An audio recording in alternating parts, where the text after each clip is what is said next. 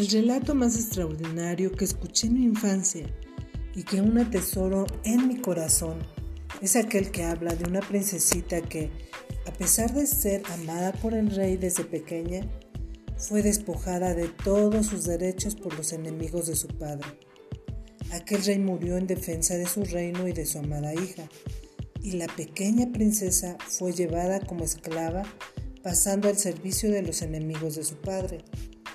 Despojada de sus ropajes reales, debía realizar los quehaceres más pesados y suplicar a sus opresores para que le dieran siquiera un miserable mendrugo de pan.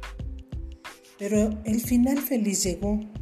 Un príncipe azul puso su vida como garantía y apareció para darle libertad y devolverle el título de hija del rey, que siempre había sido suyo.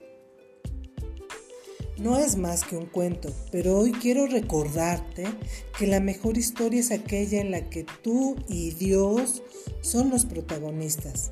Tú eres la hija del rey con todos los derechos que este título te confiere.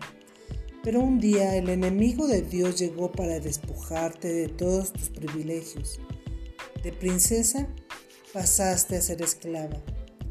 Es posible que la esclavitud te tenga atada con cadenas de oro y grilletes de plata, y esto te haga creer que estás bien, pero aún así continúas siendo esclava. Hábitos perjudiciales, la tendencia al mal, la búsqueda insaciable del placer, la mundanalidad, todo ello podría transformarse en cadenas tan férreas que imposibilitarán todo intento de escapatoria. Quiero recordarte que tu condición de princesa te fue devuelta cuando Cristo Jesús, el príncipe de paz, el Hijo del Rey, vino en tu rescate para morir en la cruz. Lo hizo para devolverte la libertad arrebatada por el pecado.